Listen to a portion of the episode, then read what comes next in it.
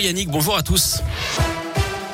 On commence par le trafic sur les grands axes de l'agglo. C'est fluide actuellement. Attention toutefois avec ces travaux prévus sur le tunnel de Rive de Gier dans la Loire cette semaine. La 47 sera fermée à la circulation dans le sens Lyon-Saint-Etienne entre Rive de Gier et Lorette toutes les nuits jusqu'à jeudi de 20h30 à 5h.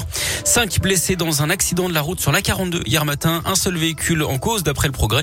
Il serait arrivé probablement trop vite au niveau d'une bretelle de sortie à Miribel en direction de Bourg-en-Bresse juste avant la barrière de péage de Bénaud.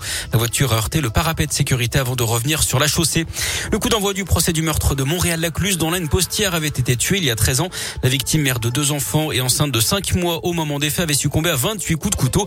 Un temps soupçonné dans cette affaire, l'ancien acteur Gérald Thomasin, César du meilleur espoir en 1991 et depuis porté disparu. Un suspect dont l'ADN avait été retrouvé sur les lieux du crime nie les faits. C'est lui qui comparait aux assises de l'un à partir d'aujourd'hui. Le verdict est attendu le 4 avril prochain. L'actu, c'est aussi le lancement officiel de la campagne électorale à un peu moins de 15 jours du premier tour. Les candidats étaient particulièrement présents ce week-end. Jean-Luc Mélenchon à Marseille, Éric Zemmour et Yannick Jadot à Paris. Samedi, Jean Lassalle a fait une rapide escale dans le Rhône. Il sera dans l'Ain aujourd'hui. De son côté, Philippe Poutou était lui à Clermont-Ferrand samedi. Un drame en montagne. Deux personnes sont décédées dans deux accidents de ski. Hier à Vaujany en Isère, en début d'après-midi, un homme de 50 ans a percuté la pile d'un pont. La victime était employée par la station mais n'était pas en service au moment des faits d'après France 3. Un peu plus tard, un autre ski skieur, Belge d'une quarantaine d'années, a été victime d'un arrêt cardiaque sur les pistes. Ce chiffre également dans l'actu, 15 000, c'est le nombre de personnes venues d'Ukraine et accueillies en France dans des logements ou des hébergements d'urgence. D'autres locaux vacants de particuliers ou de collectivités sont recherchés par le gouvernement pour accueillir jusqu'à 100 000 personnes. La plupart sont des femmes et des enfants alors que la situation continue de se dégrader, notamment dans la ville de Mariupol, encerclée par les forces russes. Les entrées de la ville sont bloquées. La nourriture et les médicaments n'arrivent plus à la population qui lutte pour survivre. D'après le président Zelensky, les convois humanitaires sont pris pour cible par l'armée russe.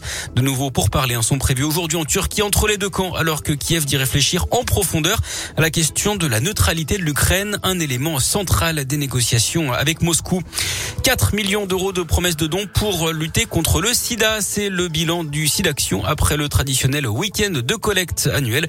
Le montant est légèrement inférieur hein, à celui de l'année précédente. Vous pouvez d'ailleurs continuer à donner au 110 ou sur sidaction.org.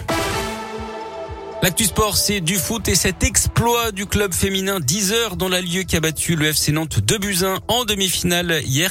Exploit donc des Iseriennes qui jouent en division 2. Elles affronteront le PSG en finale. Ce sera le 15 mai prochain. En rugby, le début du tournoi des six nations féminins, c'est bien parti pour l'équipe de France féminine. Les Françaises qui se sont imposées pour leur premier match face à l'Italie.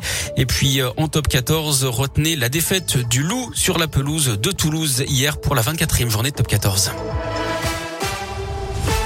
Merci beaucoup.